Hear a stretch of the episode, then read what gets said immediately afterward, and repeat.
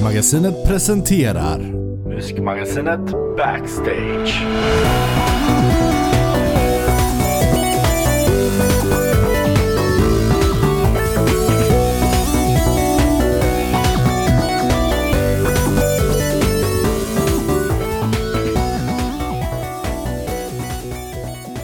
Kör nu. Ja, nu kör vi. Hej! Hej Fredrik! Hej. Hej. Eh, välkomna till en ny omgång av MM Backstage som idag kör med öppet fönster i förhoppningen om att få lite komp i form av eh, Göteborgs lokaltrafik. Nämligen bussnätet. Stomlinjerna går precis här utanför så vi får lite skön field recording-känsla. Varför det kommer ju inga bussar nu. Nej, nej jag Nej. hör ingenting. Jag fattar inte poängen. Vi återgår till eh, dagens omgång av MM Backstage. Och eh, glöm inte att eh, kika in på www.musikermagasinet.se och eh, givetvis följa oss på Facebook. Ja, vi ska väl göra processen kort här och lämna över till vår eh, reporter Johannes Oskarsson som den här gången har eh, tagit sig till Umeå och eh, Gitarrmuseet där uppe. Där han träffade tvillingbröderna Samuel och Mikael Odén. Då kör vi! Det låter som en bra idé. Men det här är ju då, Då är vi i kro- kronjuvelsrummet. ja det här är ju världens alltså, första serietillverkade gitarr. De kom ju hösten 50. Ja. Fanns bara då i månader då Gretsch hade ett trumset som heter Broadcaster så att Leo Fender hade redan tryckt alla dekaler så han klippte bara bort Broadcaster så att det stod det Fender fram till hösten 51 då det blev Telecaster och det här är en ägare sedan tidigare. Ja. Hi- Hitta en sån här gitarr det är ju liksom omöjligt. En, en broadcast. Men hur, hur många broadcasters eh, tror du att det finns nu? Jag vet inte, det kan inte vara mycket. För att jag menar, det vart ju, om du tittar, det ju, vart ju inte ansedd som en gitarr egentligen för att den gjorde sig bara av lösa delar. För han var ju radioreparatör, Leo Fender. Så du skulle kunna skicka in en del som var trasig. Men när Gibson hade funnits sedan 1800-talet, de var ju liksom så här oerhört mycket mer avancerat, allting är ihoplimmat. Ja. Så att, och den här var, hade inga konturer så att den var inte, han sågs inte som bekväm att spela på heller. Men Straton kom ju då 54 och det här är en av de allra första stratorna. Den har mycket tjockare hals. Den har ju konturformad kropp och även uttag på eh, baksidan för ja, ölmage om du hade någon sån. Så att det vart ju en succé direkt. Ja. Och eh, Les Paul, 52 kom ju de och det var ett samarbete med gitarristen Les Paul som Ja. var ju en superstjärna och eh, uppfann ju flerkanalsinspelningsteknik och spelade in med sin fru och så vidare. Man har även designat stallet själv och man kan se på patentritningen att strängarna ska gå på ovansidan.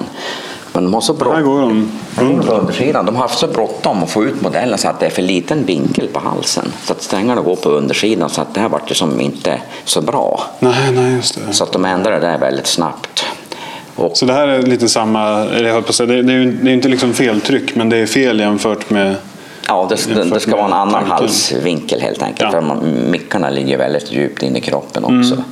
Och det här det är ju inte så här äh, metallic färg, det fanns ju inte. Och Du ser det här börjar ärga, det är Ja. så här bronspulver och mässing som är mald och sen är det sprutat. Då klarlacken nöts bort och börjar ärga som på ett gammalt koppartak. Ja. Och den här är dessutom beställd, i- allting är guld, även baksida och kanterna. Annars skulle det vara bara toppen som är guldfärgad. Just. Och sen är det då Fender Twin och Fender Bassman i tweed. Liksom. Det är ju, Fender-förstärkare är liksom de absolut populäraste. Gibson gjorde också stärkare men de är inte riktigt lika populära faktiskt. Och eh, det är väldigt viktigt då du köper så här vintage-gitarr att du har originalfodralet med. Just det. Okej, så det är därför då, då står eh, Ja. originalfodralen med här också. Men hur stor del av, av gitarrens liksom, affektionsvärde sitter i, i fodralet? Ja, så det är ju jättemycket. Alltså, det, då, då det är det gitarr på den här nivån, då ska det ju vara originalfodral. Jag menar, det är många som då behåller originalfodral, kanske säljer det för en himla massa pengar. Liksom tjäna ännu mer pengar, men det, hör ju, det måste följa med gitarren. Men man kan ju säga att eh, 46 gjordes den första elplankan och det var ju liksom före Fender och Gibson och den gjordes av en som heter Paul Bigsby och det gjordes bara en och den gjordes till Merle Travis. Och eh, den ser ju ut sådär, alltså nu, det, kroppsformen är som en Les Paul och huvudet är som en Fender Stratocaster. Så både Leo Fender och Les Paul lånade lite formgivning. Och det här är en nytillverkning som eh, Gretsch som äger Bixby de har låtit tillverka ett par exemplar och det här är den sista som är gjord. Och så här såg den andra Bixby-gitarren ut. Så att, eh, men de, de gjordes ju bara ett exemplar av. Men eh, det är viktigt att känna till. Och eh, Paul Bigsby gjorde även Bigsbys svajarmar som användes Okej, på... det, ja, det låter ju rimligt Ja, förstås. ja, Fender och Gibson och Gretsch och Guild och alla använde ju de där. Och sen han som var president under den här tiden för Gibson hette Ted McCarthy. Han var president ända fram till 65. Och han var ju en sån här, som, han var med under den, den här klassiska perioden då alla tillverkningsmodeller kom som vart klassiska. Han betydde ju oerhört mycket för företaget. Och då han gick i pension då köpte han Bigsby märket av- av Paul Bigsby och började tillverka svajar själv. Och eh, man kan ju säga på den här tiden, om vi pratar om basar, det var ju nästan en ännu större uppfinning för att eh, fanns ju kontrabasar vid Ja, den här tiden. och Ja, men de var ju stor och otymplig. Och egentligen varför tillverkar man en elgitarr? Jo, det var ju därför att du skulle kunna spela högre och nå ut till fler folk på en Mm. Och då var man spelning. ute efter ett, ett så liksom naturligt sound som möjligt. Ja, början. men alltså det var ju, för att jag menar, det var ju, egentligen handlar det om pengar. Större spelningar, mer folk, mer pengar i kassan.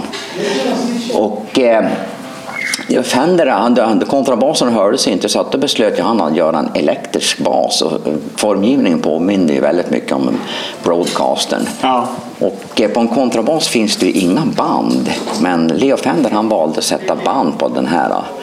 Så att det vart, du kunde ju spela då exakta toner, det behövde inte vara så bra musiker Nej, kanske då. Behöver inte intonera lika hårt. Nej, precis. Och eh, sen kommer då 57 den här modellen med konturformad kropp och den påminner väldigt mycket om en Stratocaster. Och det är faktiskt, eh, så ser den ut än idag. Och han uppfann ju även den här long scale 34 tum. Och det är ju liksom standard också än idag. Det är jag inte riktigt bekant med själv. Det, Nej, men alltså det, det är liksom den... eh, Gibson de hade kommit med sin bas 53. ja.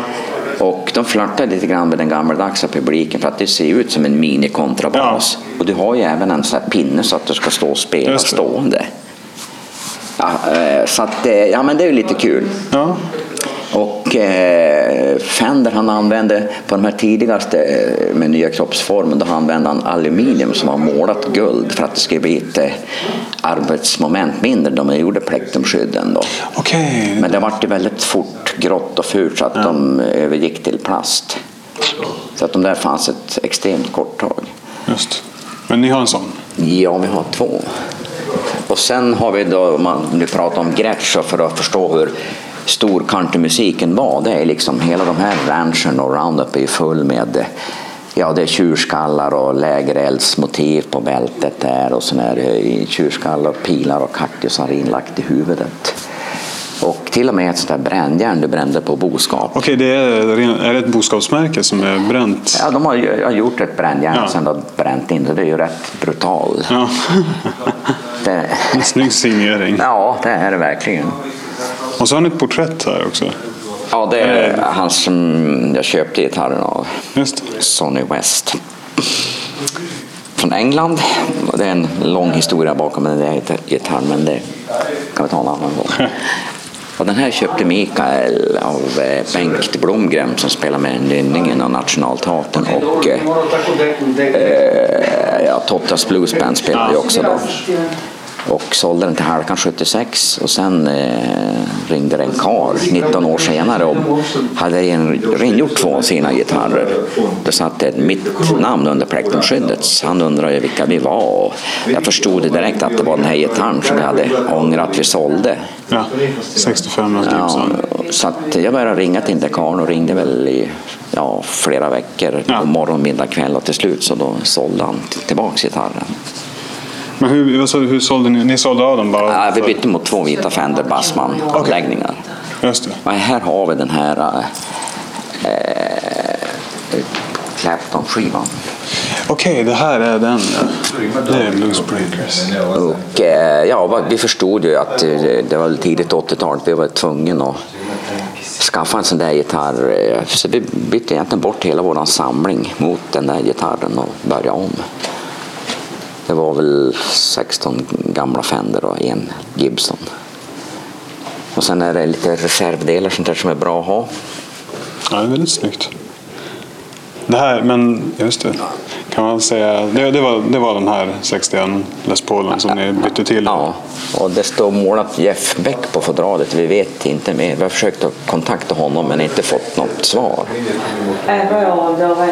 Så att, eh, ja. Fodralen, fodralen blir lite vittnen om vad, vad instrumentet har varit med om också. ja. Och eh, alltså sådana här mikroramar, M69, de, här, eh, de finns ju bara på Les Paulerna. Så att de kostar en snor mycket pengar idag. Och eh, det där fotot jag visade där, ja, den där 295 den hade ju sådana. Ja, just Så det. just det. eh, de, det är ytterst sällsynt.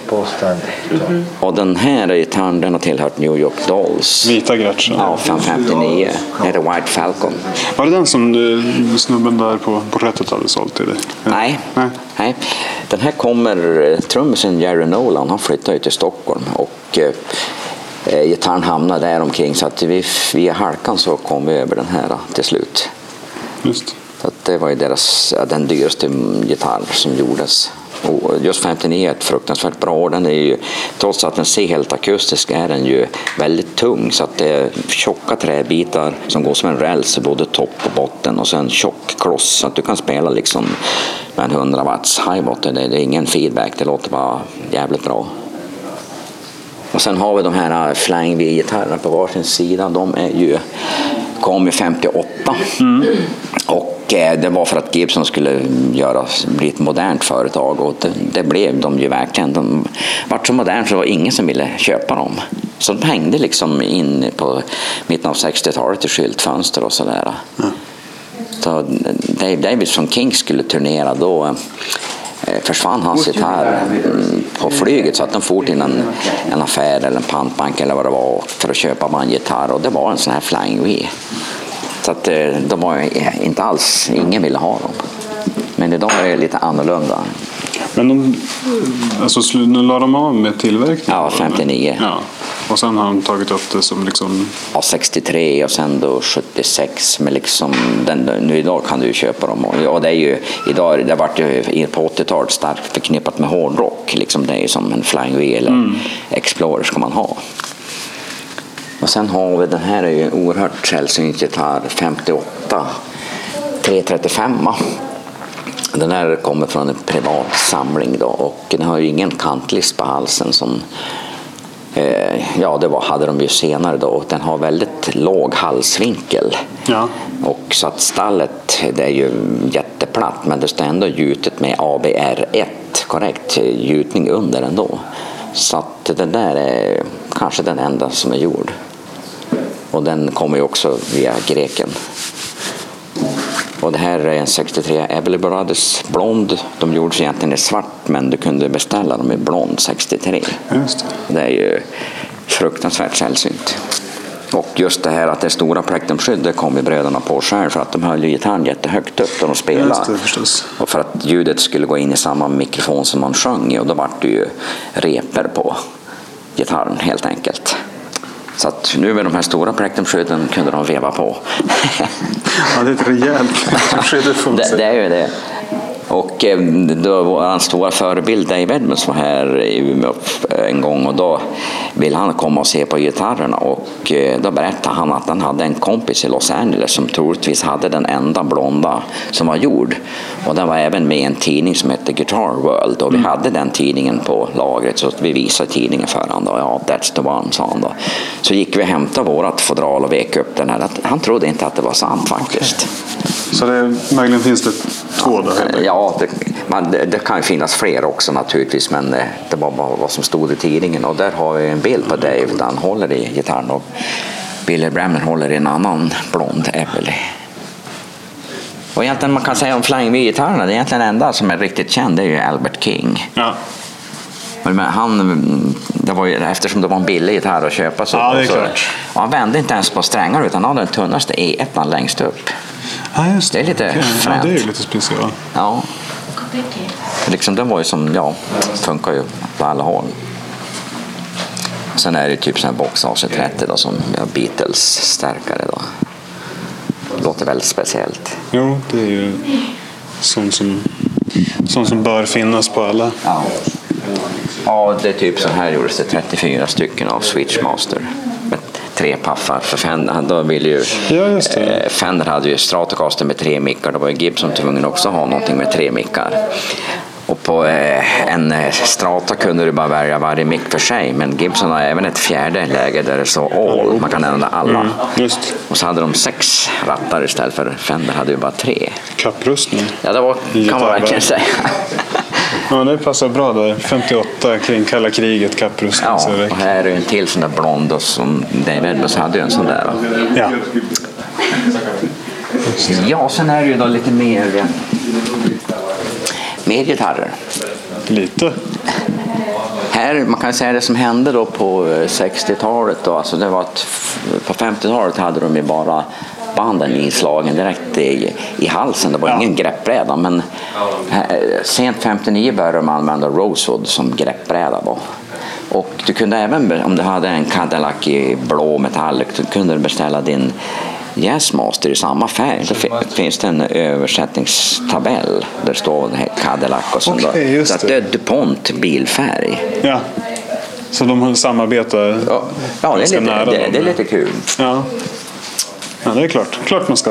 Det är väl klart. Och den här killen, det är ju den här- han i mitten här, Jan-Erik Sellgren, han köpte den här gitarren ny. Och så småningom så hamnade den på en musikaffär här i stan och jag köpte den och den här Sellgren har aldrig vetat om att gitarren har varit i våran ägo. Okej. Så att han kommer här runt hörnet på inbildningen får han ju syn på gitarren. Han höll ju på att svimma. Han hade även den här andra gitarristen på bilden med sig. Och eh, han hade sparat alla sådana här eh, tags som det kallas och till och med originalkvittot från när han köpte gitarren var han in med. Det är ju underbart. Och alla kontrakt, det är från deras sista spelning. Han har med sig, eller bara hit med en perm där det är alla spelningar, alla inköp, alla kontrakt och alla taxiresor. Det är, hela hans liv finns i den där permen. Så han har även varit in med lite andra kort och sånt där. Så det är ju jävligt roligt. Ja, det är underbart. Det är ju kul också när man får, man får se just vad det finns för liv bakom, Ja. bakom varje instrument. Det är underbart. Men eh, vi kan väl bara ta den här guldstratan som är där inne. Den eh, köpte morsan och farsan på en pantbank då de var där. Det var en sån här, eh, de ringde collect call och så berättade vad, vi, eh, vad de skulle titta efter. Då. Ja. Och eh, den var ju då eh, eh, omlackad, det var det enda som var gjort på den. Men alltså, de köpte den för tusen dollar och det här var andra veckan de var där. skulle de vara fyra veckor till. De hade fyra dollar kvar. Så att vi fick ju skicka mer pengar då. Och eh, sen eh, vi vi hade sagt åt farsan att du får inte skicka den på bagagebandet. Du måste ha den, se till att ha den i kupén. Och han höll sitt löfte så att eh, då eh, vi hämtade dem på flyget då hade såg vi någon karl som kom i cowboy boots och jeans och så en gitarr under armen. Då var det farsan. Och han hade aldrig haft jeans innan dess. Eh, Boots hade han naturligtvis aldrig haft heller men han var ju som influerad. Så Jag tyckte han- man måste hålla, hålla upp stilen om man nu ska resa gitarr. Ja, och sen hade han hade även varit på bilskrotar och sprättat loss här bilemblem från amerikaner som Okej. hade en väska full med sånt där också. Det var väl lite övervikt på planet Ja, kanske. kanske en smula. 56. ja. Ja. Men ja, sen har du även de där Paisley, det är ju en tapet helt enkelt som är påklistrad. De där är starkt förknippade med Elvis. För James Burton hade ju en sån där, ja på alla gig med Elvis där han gjorde comeback, var sent 60-tal. Ända, ända fram till Elvis död använde han sin Paisley, så att det är ju väldigt ovanligt. Sen är det ju, ja det är så mycket, det ju två dagar. ja, nej, vi behöver, inte, vi behöver inte gå igenom hela, hela Nej, men utställningen. Tolvsträngar, de här köpte vi från en pantbank i Arizona. Ja. Eh, så är det då, många basar kommer från en samling som heter Roger Pinkott ägde. Han Ja. var ju engelsman och växte upp och spelade på samma klubbar som Stones och Beatles och sånt där på tidigt 60-tal. Då. Han flyttade ju till Sverige och hade med sig sin bassamling. Så att den där är från Susie Quarto bland annat. Och eh, ja, sån här Rosewood Telecasters är väldigt ovanliga. Det var en hel gitarr gjorde Rosewood. Det var ju oerhört dyrt träslag. Det används ju bara till greppbrädan. Ja.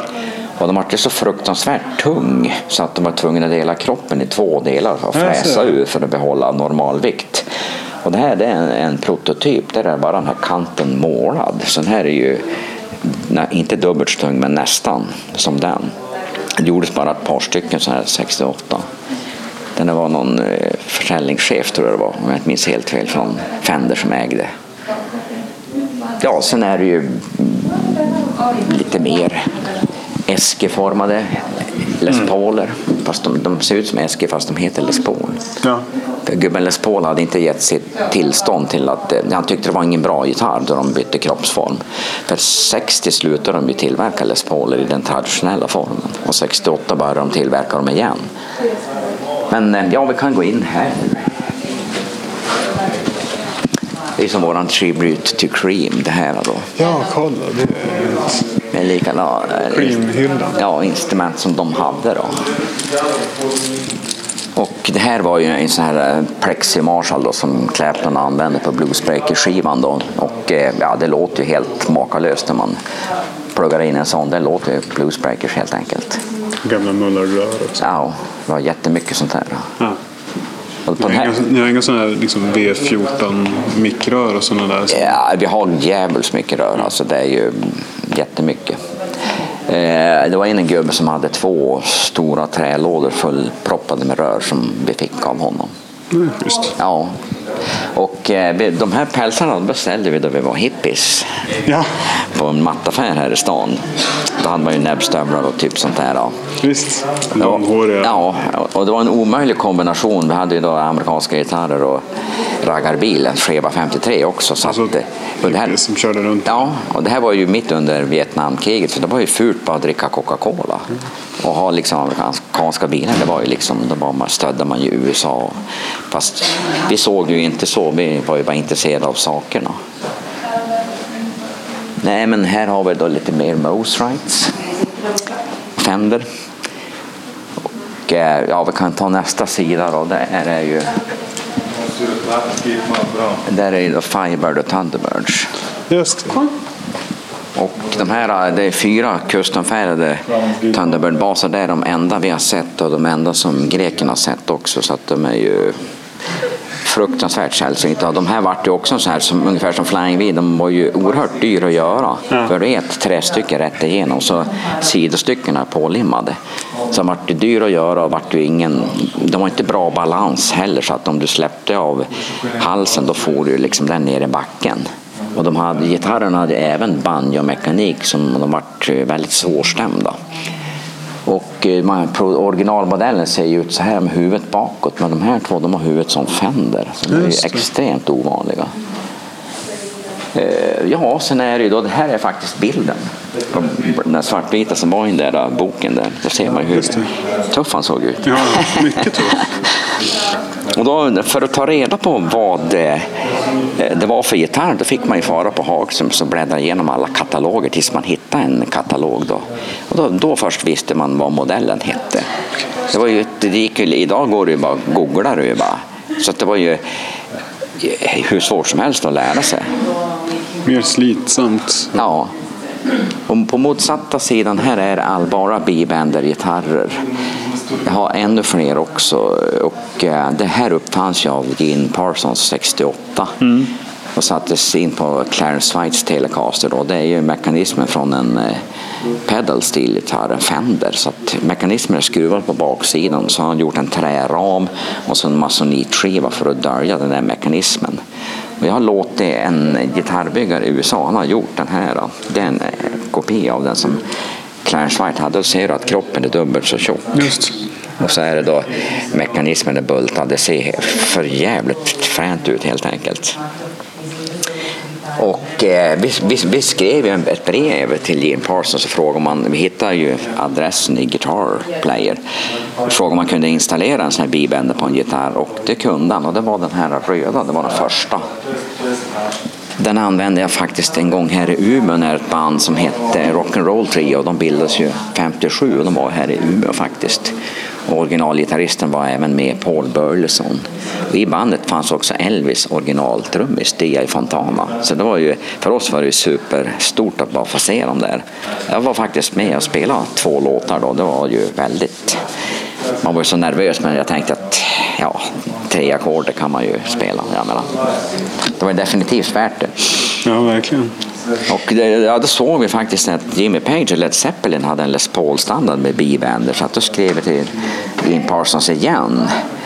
Och undrade om man kunde göra på en Les Paul Junior som redan var förstörd. Det var ju ja, dit förresten för handbacking. Så att då la vi, det här Perra Nilsson la på en ny lönntopp och lackade den och så skickade vi den då till Jim Parsons. Det här är den enda Les Paul Junior i världen som Jim Parsons har gjort bibänder på. Så det är ju den har även tre banjomekaniker som du kan stämma om till öppen stämning. Då är det Ja. övre och undre stopp. Så att det är en ovanlig gitarr.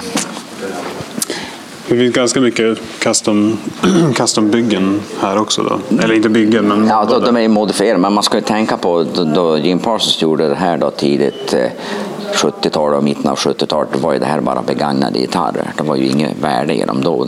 De var ju liksom bruksinstrument. Det är ju ingen som kunde ana att det skulle bli så här. Men här finns ju då även eh, den där gröna med hel frontplåt, den första kända efter originalgitarren. Den gubben hade till och med kvar kvittot för installationen då, från Gene Parsons. Och det här, det är, den i mitten, det är en sån här broadcaster med dekalen bortklippt. Alltså, du ser, det står bara Fender. Den är från ja, februari 51 om jag inte minns helt fel. Och den har både B och G-bänder. Det är en extremt ovanlig och- gitarr att sätta in det där på, så det kanske man inte skulle göra idag direkt. Eller det gör man naturligtvis inte. Men eh, de här de brukar jag faktiskt ha och spela på. Det är mina spelgitarrer. ja. Så det är lite kul. Ny- nycklar upp glaset och Ja, gå och och gigga. hittade igen det eh, på Ebay faktiskt, originalbroschyren till Bibenders. Det står att man kan sätta in på Telecasters, Esquire och Broadcasters. Ganska kaxigt. Sen är det, här, har, här har vi vänt fram och bak så man ska se bibändermekanismen och den där har också G-bänder. Och eh, man kan, vi kan prata lite grann om basarna. På, du vet ju på den här tiden hade slipade bassträngar då. Ja. Det var ett väldigt kort basljud för det skulle efterlikna ståbasljudet.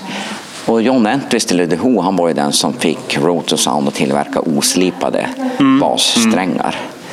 Och eh, det här är, eh, de gjordes, det beställdes 20 stycken basar. Slab body, det är inga konturer ser du. Den är helt platt. Därför kallas det slab och det här är en precisionsbas. Och de med svart plektrumskydd de gick till Entwistle så att vi köpte den här basen till lågsträngpaketet i. Det här är liksom den, kanske den mest ovanliga bas vi har, eller det är det utan tvekan. Det finns ju aldrig i någon Fender-katalog eller broschyr eller någonting. Det är liksom, ja den, det kommer via greken naturligtvis. Sen har du en femsträngad bas i customfärg, paisley och blue, de här, ja, tapetbasarna. Alla de här grejerna kom från den här Pinkots samling. Ja. Han hade skaffat Paisley så det räckte. Ja, liksom alla jazzbaser som är original customfärg, de ska ha matching headstock, att det är samma färg på huvudet. Ja, sen är det ju mer och sen är det då kommer till Hamer som vi har här. Där har vi en sån här åttasträngad bas som typ Nick Lowe hade när han spelade med Dave Edmunds i Rockpile. På den här tiden kostade en strata ungefär 2 9 och den där basen har kostat över 13 000. Så det var ju liksom ja, över fyra gånger så dyr. Och eh, här är den där eh, standarden som jag bytte till mig av Melkersson mot en moped. Och sen har vi lite Malmberg-gitarrer och Göran Malmberg han är ju den som gjorde ABBA-gitarren som de hade i Brighton. Den fick vi faktiskt låna upp då det var invigning. Där är den där längst bort är som en strata, den är byggd till björnur i attack. Och mandolinen, Les Paul-formad, den är byggd till Nysse Nyström, de spelar med Strix Q. Med Magnus Uggla. Här är också lite kul. Plexiglas. Lucit heter det där. Och eh, Stones använde sig där på USA-turnén 69. Och då, eh, man, vi såg ju på baksidan av den Get Your Jayas Out-skivan att eh, man såg som halsduken, man fattade inte vad han hade för gitarr. Så att då satte vi greken på det där och fixade en bas och gitarr. Och här är ju, har vi, här är ju Melkersson med också, den tredje där. Just det. Det där är ju väldigt pop, popband Genom genom gitarren. gitarren. Ja, sen är det lite mer eh, country and western Jag inspirerat. tänkte just det här såg ju ganska... Är det ni som har liksom, vad ska man säga, designat själva, själva utställnings... Alltså alla kringsaker? Ja, allting själv har vi gjort själv. Och då har vi fått tag på ett, ett orgi- är det original brännjärn då från Ja, Gretsch? ja, och så är det ju samma poncho. Eh, fick tag på firman som gjorde de där eh, ponchos. Clint Eastwood använde ju sådär, den onde, den gode, den fule. Så att det, hör, det måste man ju ha i gitarrmuseum. Rimligen. Rimligen. Nej, men sen är det så här typ eh, Sematis-inspirerade gitarrer då. Och du ser det är massa, det är blommor och det är som skattkartor och pirater och. Och många av de här eh, dekalerna, de kommer från Hobbex, hobbyförlaget som fanns det vi var ung. Så att då har vi bara skannat in dem och så gjort en ritning i, i datorn då, så skickat till en gravör i Malaysia som har gjort. Och de här är också lackade med så här malen koppar då, och det är ju då så här äh, 70 år gammalt pulver så att om du blandar det i lack så låter du stå det ett par timmar då blir det alldeles grönt. Och det är ju den här polaren Perra Nilsson som har lackat de här. Han är ju också en, ja, en av de som har varit med från, ända från början. Nej, men det är kul med den här, jag tror den här formgivningen, det är det som man är intresserad av. Jag tänker på det, det, det är ju roligt att se, alltså det är ju gitarrerna man kommer för förstås. Men, men det är kul att ha ett sammanhang för dem. Det är ju det. Och, eh, Hur mycket har ni lekt liksom, när, ni, när ni väl börjar bygga och sätta någon sorts ordning på instrumenten och sådär? Ja, men det har ju varit så här, man har blivit inspirerad av vissa saker och så har man då känt duktigt folk så att man har ju som gjort upp en plan på att göra vissa instrument och sen då eh, vi känner ju en kille som är vapensmed som håller på med gamla koltar och sånt där. Han kan ju fräsa och göra stall i stål till exempel. Och gravören där i Malaysia och Perra han är ju expert på lacka och Melkersson han är ju kan ju formge eh, en gitarr där på bibändersidan, den är ju lackad helt i koppar då, plus ett plektrumskydd som ser ut som en Offenhauser ventilkåpa, då, sån gammal hot rod grej då. Då har Melkersson eh, visar han hur en sån här kåpa ser ut så har han då gjort en sån i datorn då. Och så är det kopplat till en sån här ja, CNC-fräs, 3D-fräs som fräser ur allting. Allt sånt där är ju möjligt eftersom Ja, man liksom har kreativt folk som man har känt och Ja. litar på och då, då går det att genomföra. Och det är egentligen ganska kul med sådana där custom-projekt för att jag menar det är det enda man har råd med idag.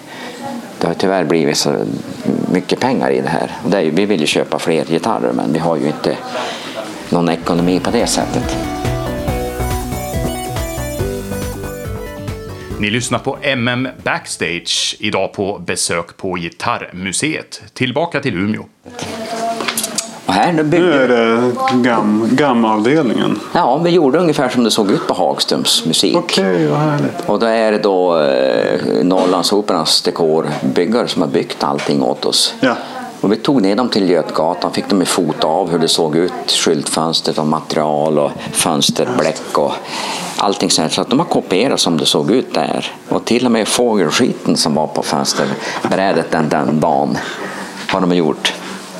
Jag menar, sen är det ju då typ så tidstypiska saker och Ja, så här många band börjar ju sin karriär i farsans garage. Ja, Men. Det var ju så det ett var. rikt- Riktigt garageband. Så att, eh, ja det- nu är det naturligtvis li- för mycket grejer men bensindunkar och oljefat och bildäck och så vidare. Och eh, ja men det är ju det som är lite kul. Och mina slalomskidor som jag fick när jag var 15 år hängde där i taket. Pjäxor då? Ja, jag var eh, sex spännen, det var viktigt. Då var man värst. Flest spännen när man dör. Nej, men, och det här, här repar vi faktiskt och vi spelar här lite nu och då där det är om det är så här bokade sällskap så river vi av ett par låtar bara. Ja. Och faktiskt väldigt bra ljud här inne. Och då är det ju liksom Norrlandsoperan, de har använt eh, golvet som var i deras verkstad, det har de brutit upp den här masoniten och så att de satt det på väggen så det var redan fult och smutsigt. Och det är liksom, ja, det, så här kunde det ju se ut. Och kulturministern hon kände igen den här skolväskan. Jo. Och hennes man Ulf Adelsohn han kände igen den där S och bensindunken. För en sån hade han när de träffades i sin 60 folkvagn. Så det varit mycket så här känna igen grejer. Så här, så här insektsbekämpningssprutor som det står innehåller DDT. Det är härligt. Det visst är det. Men den gör inte det va? Nej, nu är de ju tom, men det är lite kul med sådana här burkar och gamla ölburkar i, i stål var det ju på den tiden. Ja, just det. Kolla. Min tävlingscykel som är byggd av någon här cykelshop i England. Tidigt 80-tal. Nej, men och sen alla de här gamla högtalarna och allt sånt där som sitter på väggen, det funkar ju. Så det är vi kopplat, så det använder vi som sånganläggning. Och, Ja. och de här gamla Hagström också här ute. Så att, eh, men men vi bråkar ju om den här cykeln här, minicykeln med bananlimpan, så det ville man ju ha. Ja, självklart. Ja, men vi fick ska- ju aldrig någon för att morsan och farsan var ju tvungna att köpa två stycken av Ja, allting är så det var ju för dyrt. Och då det var invigning då var jag här och eh, kom i kontakt med en karl som stod och pratade och han berättade att han hade haft en sån där cykel. Ja. Och så då skulle de ta kort och vi stod vid cykeln där och jag gick vidare. Då vart jag som kappsprungen av en kille då frågade om, om jag visste vem jag var stod och pratade med. Nej, sa jag. Nej, men det var i alla fall Jakob Wallenberg. Okej, det var Jakob Wallenberg. Ja, ja. Och så hände en annan rolig grej. Då. För, förra veckan då var vi här och guidade något, några affärsmän då, och eh, då kom jag just fram till cykeln och berättade den där historien om Jakob Wallenberg. Då säger den här karln, det stämmer inte. Jag tänkte, vad nu då? Det var min cykel, säger han. Då var det Peter Wallenberg. Så att det varit en ny twist i den här historien. Han berättade att han, eh, han hade sommarjobbat när han var 16 år och hans mamma hade kastat bort alla hans leksaker och bilar. Så att nu höll han på att köpa igen sånt där och han var ju på Tradera och Ja. sånt där. Då frågade Mikael vilket alias han hade så vi inte skulle bjuda på samma saker. Han var så otroligt intresserad. Ja. Han hade riktiga, han hade en, ja, vad heter Bjuck 65, alltså Bjuck Riviera till exempel och visa bilder på sin lada som man kallar det. Det var ju som en bilutställningshall då. men han var så genuint intresserad. Mm, jo, någon hobby ska man ha utöver. Ja, han har ju lite mer pengar än Ja, oss. lite mer medel att, att spela med. Men här gjorde vi Det här är ju rätt snyggt. Ja. Nu är det en mon- monter med hela från, från liksom ett träblock till, eller vad ska man säga, från Ja. idé till träblock och sen vidare. Och det kallas Factory Line och bakanför här kan man se ett gamla blueprints och det är då från Fender och Gibson då. Det är ju Melkersson som har gjort allt det här och vi, skrev en önskelista. Vi pratade om att det skulle vara viktigt att visa hur Fender och Gibson ser ut, hur fruktansvärt olika de är. Och vi fick alla delar från Fender och Gibson. Och det är väl kanske, kostar kanske 400 000 de här grejerna. Det är ju custom shop allting. Och jag menar Fender det är ju egentligen två bitar, ett barnpussel. Och Gibson det är ju då eh, Honduras mahogny och så är det en lönntopp som är klyvd och utvikt så att den ska matcha. Så har du även då fräsningar från baksidan och försänkta kontrollluckor. Och Fender det görs all fräsning uppifrån. Okej, just. Sen har du då, toppen är ju gjord som en fioltopp. Och så är det kantbinding och inlimmad hals i vinkel. Sen har du då eh, ja, själva halsen i mahogny och så är det rosewood greppbräda som även har inlägg och kantbinding. Och så är det en platta där själva logotypen sitter. Och Fender det är bara en del så är banden ibankade direkt i halsen. Just det. Och så är det allt hardware som ligger här och så även överblivna delar från Ja, det är snyggt. Alla de produktionen. utsågade. Ja, ja, men och sen är det ju då en gitarr direkt ur, eh, de har målat den, den är inte ens polerad. Och liksom här har du en färdig produkt och likadant Fender. Men det är så fruktansvärt olika konstruktion. Ändå går det inte att säga att en Gibson är bättre än en Fender. Nej, det är klart. Det är ganska Det är bara fascinerande. Mm. Ja, det, är, det är bara annorlunda. Liksom man tycker att Gibson är ju mycket mer avancerad, men Fender är ju väldigt enkel. Men jag började ju med Gibson, men jag spelar faktiskt Fender nu, Telecaster. Nej, men och sen i det här eh, stora rummet, det är gjort så att det ska se ut som ungefär som det kan se ut på en musikaffär. Ja. Och Clapton har varit så populär så han fick ju egna strängar. Sound City. Ja. Sign for Eric Clapton.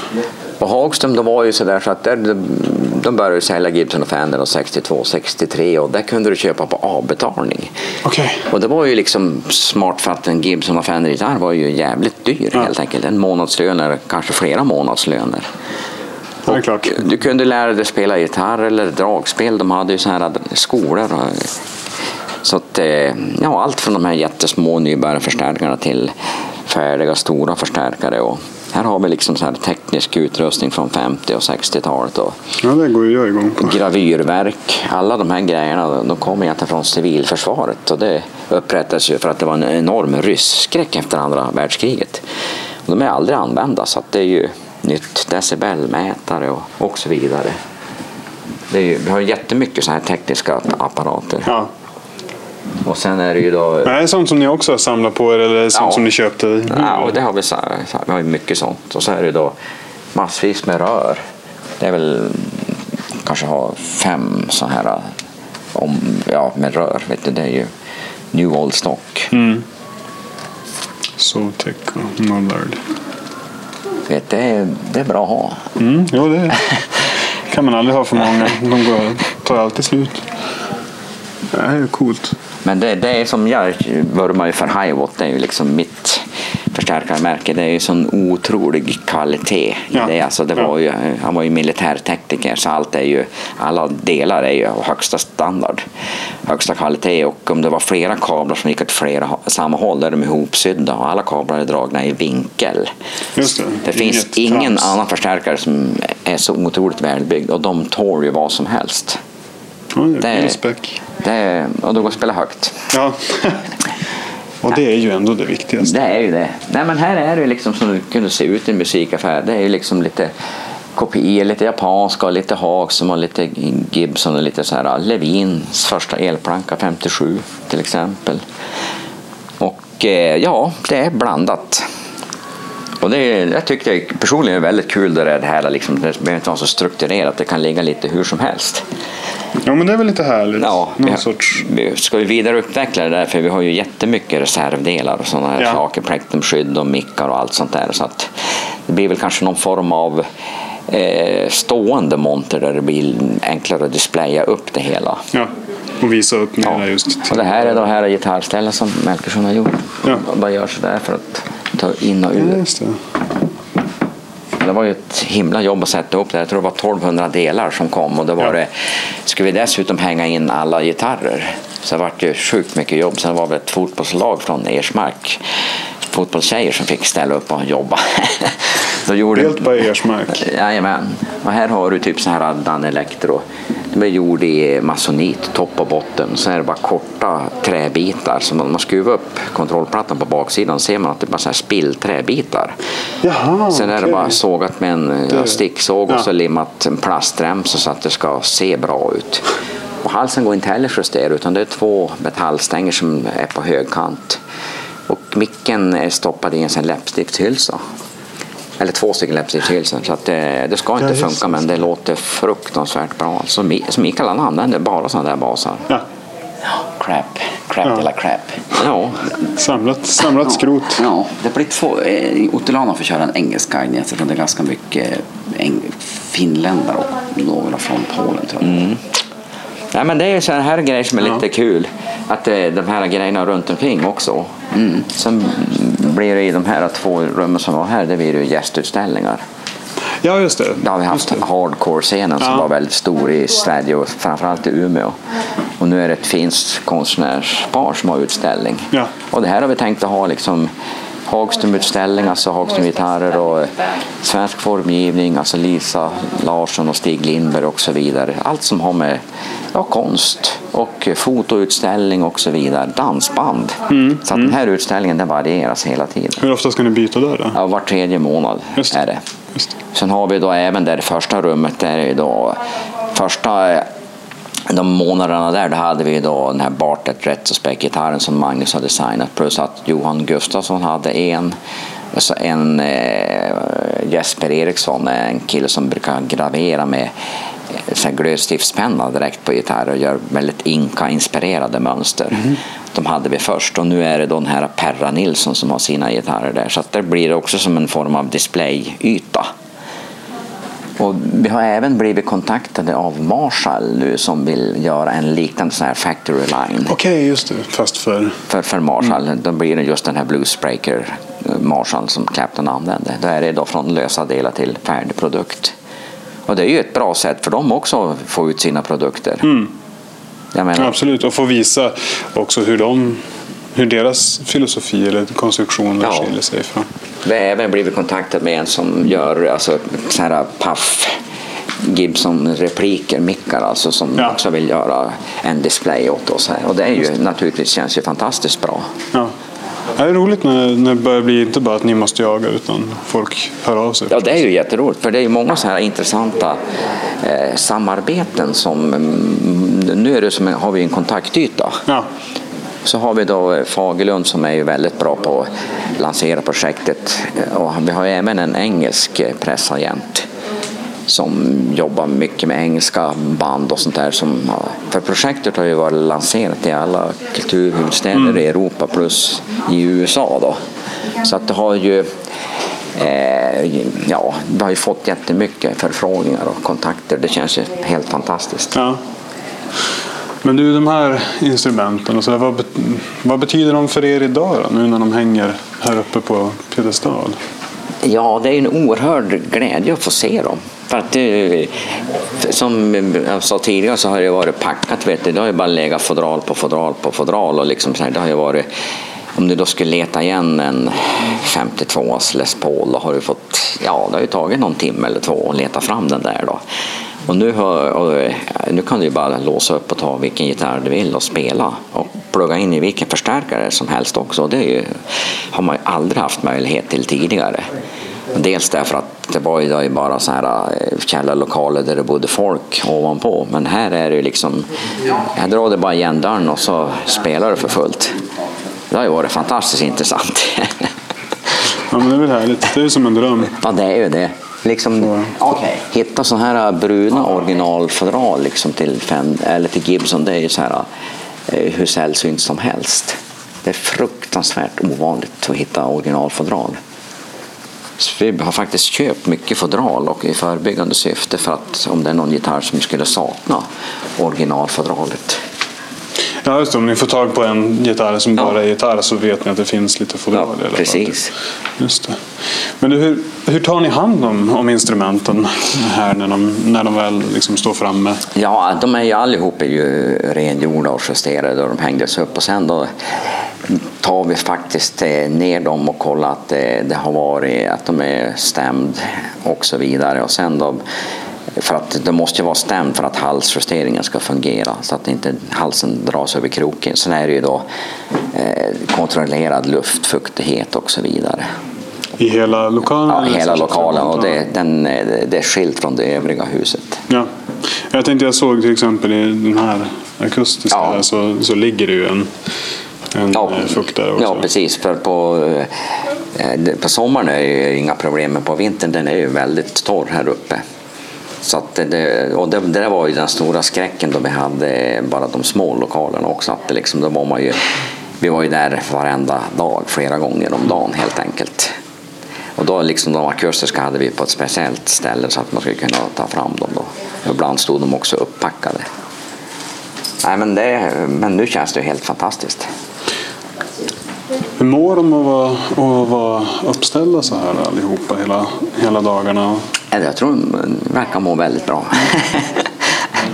Det är ju det. Och samtidigt det där med, man var ju livrädd för att eh, det skulle vara fel sorts belysning. Så det har ju också varit eh, jidder som de Melkersson har varit inblandade i för att, eh, att det inte ska blekas. Du vet, de här Sunburst-spolarna, de är ju, det röda pigmentet det försvinner ju. Ur, om du ställa ut en sån där en dag i solen, då är han absolut blekt. Den Allt, allt rött. Ja, så är det. Det- Det var som den där eh, Heimer-gitarren där som den stod ute i, i solen någon eftermiddag. Vart. Den ska ju vara lite röd i kanten men den har varit nästan helt blond. Så att, eh, ja men det, blir den än mer unik i och för sig. Ja, precis. och man kan se på den där Les Paulen där, på switchknoppen hade de något som heter hang tag. Den, är ju så mycket rödare Ja. där, mer pigment, så att den där har hang tagen hängt med väldigt länge. Så att eh, en del kan ju vara helt blek i det där partiet. Ja. Nej, men det, där är, och det, det var ju jätteviktigt med belysningen. Ja. Men nu är det någon, någon lysdiodslösning? Ja, eller? och Ja. det, det, det, det funkar väldigt, väldigt bra. Och det blir ju inte eh, varmt heller på det sättet. Som en, det var ju väldigt viktigt det där med belysningen. Ja. Det fick vi som väl, jag lägga ner mycket energi på att det skulle funka. Det blir tråkigt om man sätter upp en massa glödlampor och upptäcker att hmm, Ja, så ville vi inte att det skulle synas så hemskt mycket heller, belysningen. Att det liksom, om du ser de här takspottarna Mm. Ja, för städbelysningen, att man vill ju inte ha några sådana som skulle nej, lysa in. det. nej. Och för, om du skulle använda sig det av sådana takmonterade och lysa in i montrarna, då blir det reflexer som Mm. blir, blir väldigt konstigt. Och här kommer all belysning inifrån montern också. Ja, precis.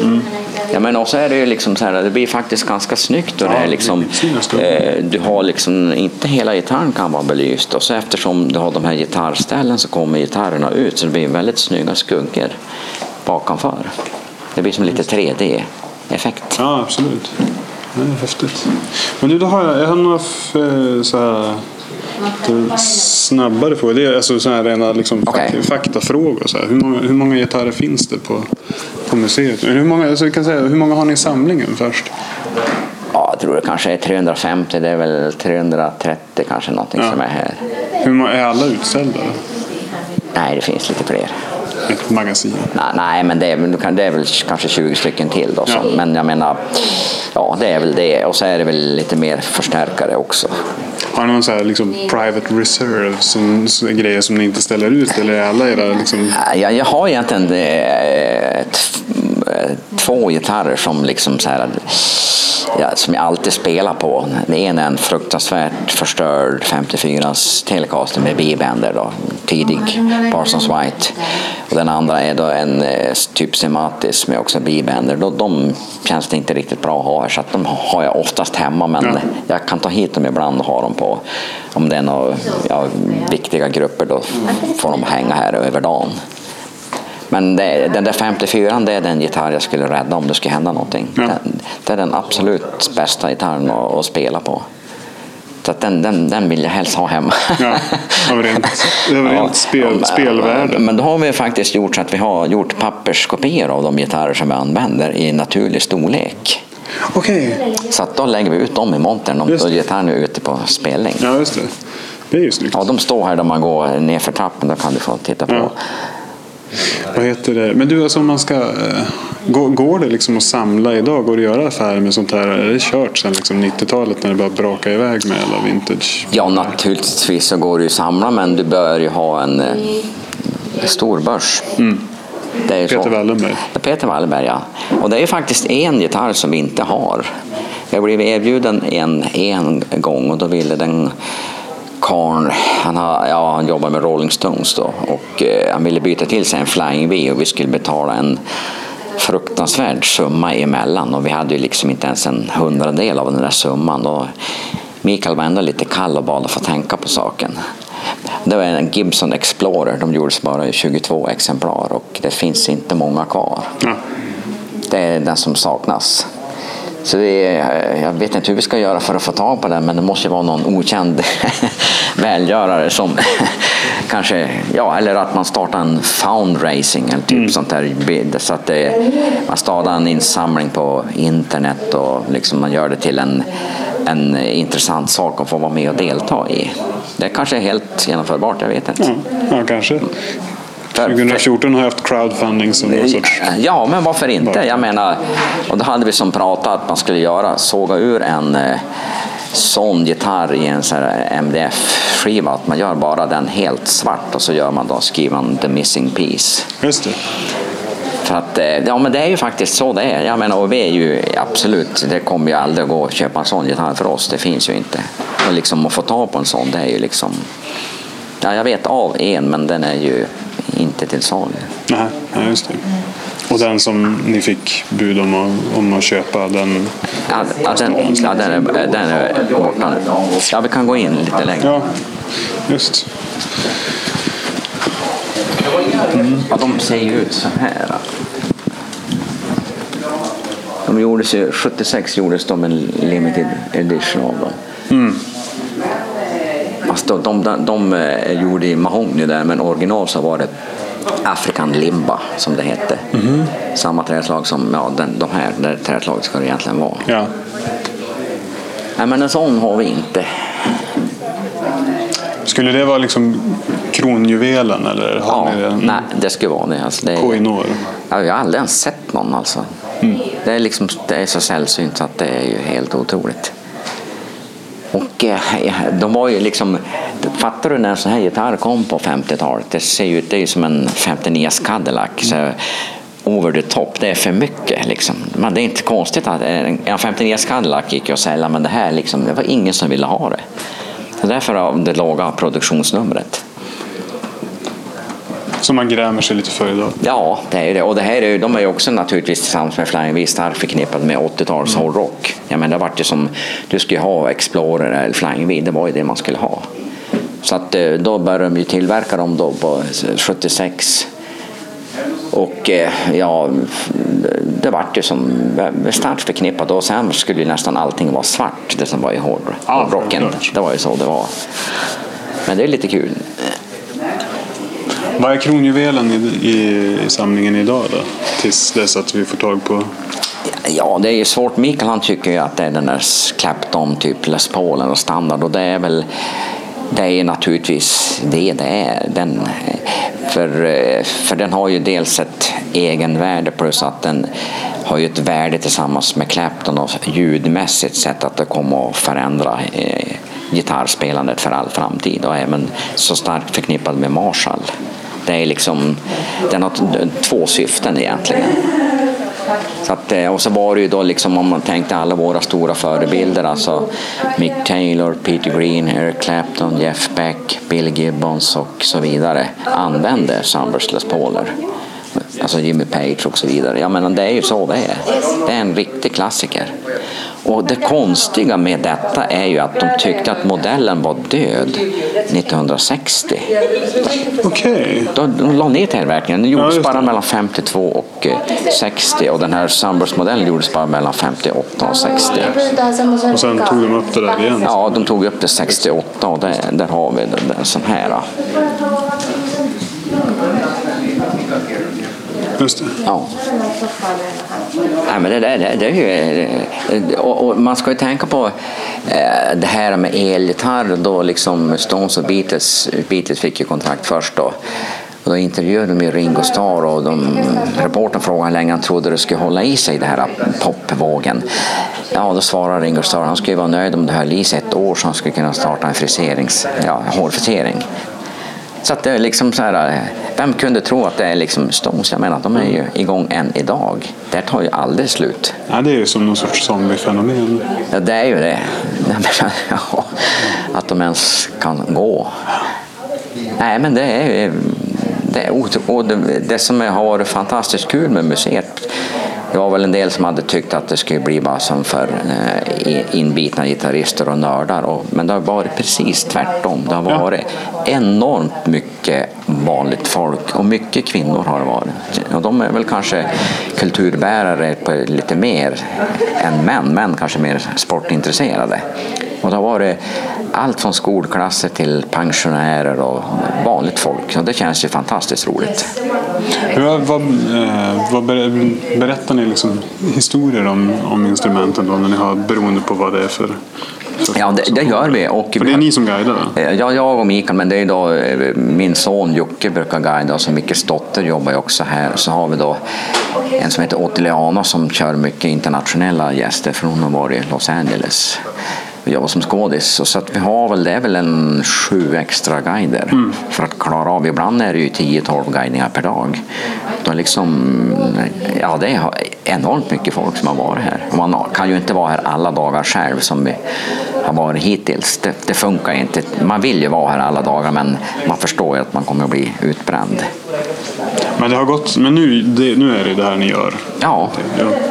Så har ni, Ja, men och sen den här möjligheten liksom att du kan, många då som eh, nu har affärsmän och så här, företagare och eh, så vidare, universitetsfolk och, och så vidare. De har ju varit här på guidningar och sen då är det ju middag också. Så att det, då gynnar ju restaurangen också. Och du kan även till och med boka så att du äter här uppe i det stora rummet. just det. Och då har vi även haft sådana vinprovningar och whiskyprovningar och sånt där. Så att eh, du kan ha event i själva huset och då, den möjligheten hade vi inte tänkt på från början. Nej. Ja, där lämnar vi Gitarrmuseet i Umeå. Eh, nästa omgång av MM Backstage ska vi träffa popmetalbandet Amarant. Har du något mer att tillägga, Fredrik? Nej, men eh, se till att lyssna på det avsnittet också. Ja, och eh, tidigare avsnitt. finns en massa godis nu. Vi har gjort ett par stycken. Tre, fyra stycken ligger. Ja, Ja. Jag rekommenderar eh, Dragon Force-avsnittet. det var han med tuggummit va? Ja, precis. Ja, gud vad bra det var. Så. Eh, och så in på Facebook och eh, www.musikermagasinet.se så ska vi försöka få ihop en till podcast snarast möjligt. Vi hörs. Ha det bra, hej!